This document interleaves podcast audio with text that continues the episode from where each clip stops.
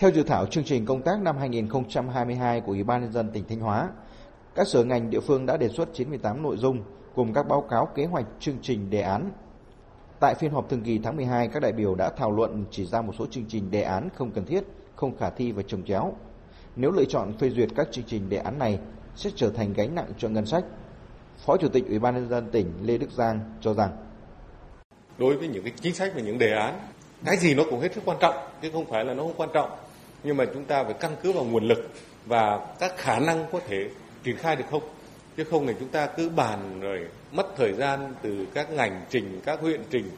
Ủy ban nghe rồi báo cáo ban thường vụ rồi đến cái khi trình ra thì cũng không có nguồn lực và cũng không không đi vào cuộc sống được. Thì tôi đề nghị tiếp tục các ngành ra lại lần cuối. Theo kế hoạch năm 2022 thì tỉnh Thanh Hóa sẽ tập trung hành động để đưa các chương trình đề án, dự án, cơ chế chính sách đi vào cuộc sống. Chủ đề của năm 2022 là năm hành động thích ứng an toàn linh hoạt, kiểm soát hiệu quả dịch bệnh và phục hồi phát triển kinh tế xã hội. Và phương châm hành động là đoàn kết kỷ luật, chủ động, đổi mới và hiệu quả. Đối với dự thảo 98 nội dung danh mục trong chương trình công tác năm 2022 của Ủy ban nhân dân tỉnh,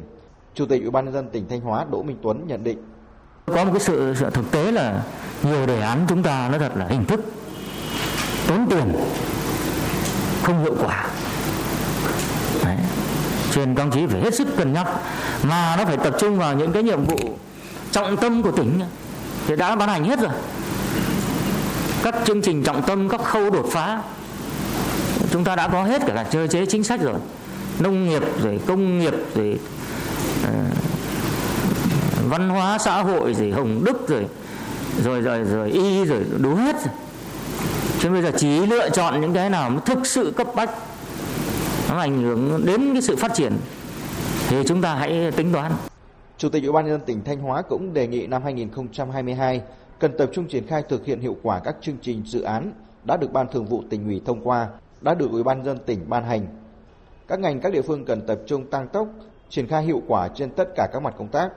tiếp tục hoàn thiện các quy hoạch, nhanh chóng đấu mối, phối hợp với các bộ ngành chức năng, cụ thể hóa nội dung nghị quyết số 37 của Quốc hội về thí điểm một số cơ chế chính sách đặc thù để phát triển tỉnh Thanh Hóa. Đồng thời triển khai đồng bộ các nhiệm vụ giải pháp, thực hiện hiệu quả các chỉ thị, nghị quyết, các cơ chế chính sách của Trung ương, của tỉnh đã được thông qua. Thường xuyên nắm bắt và kịp thời tháo gỡ khó khăn vướng mắc trong quá trình thực thi các nhiệm vụ, giải quyết khó khăn vướng mắc phải sát với yêu cầu, nhiệm vụ được giao đúng với quy định của pháp luật.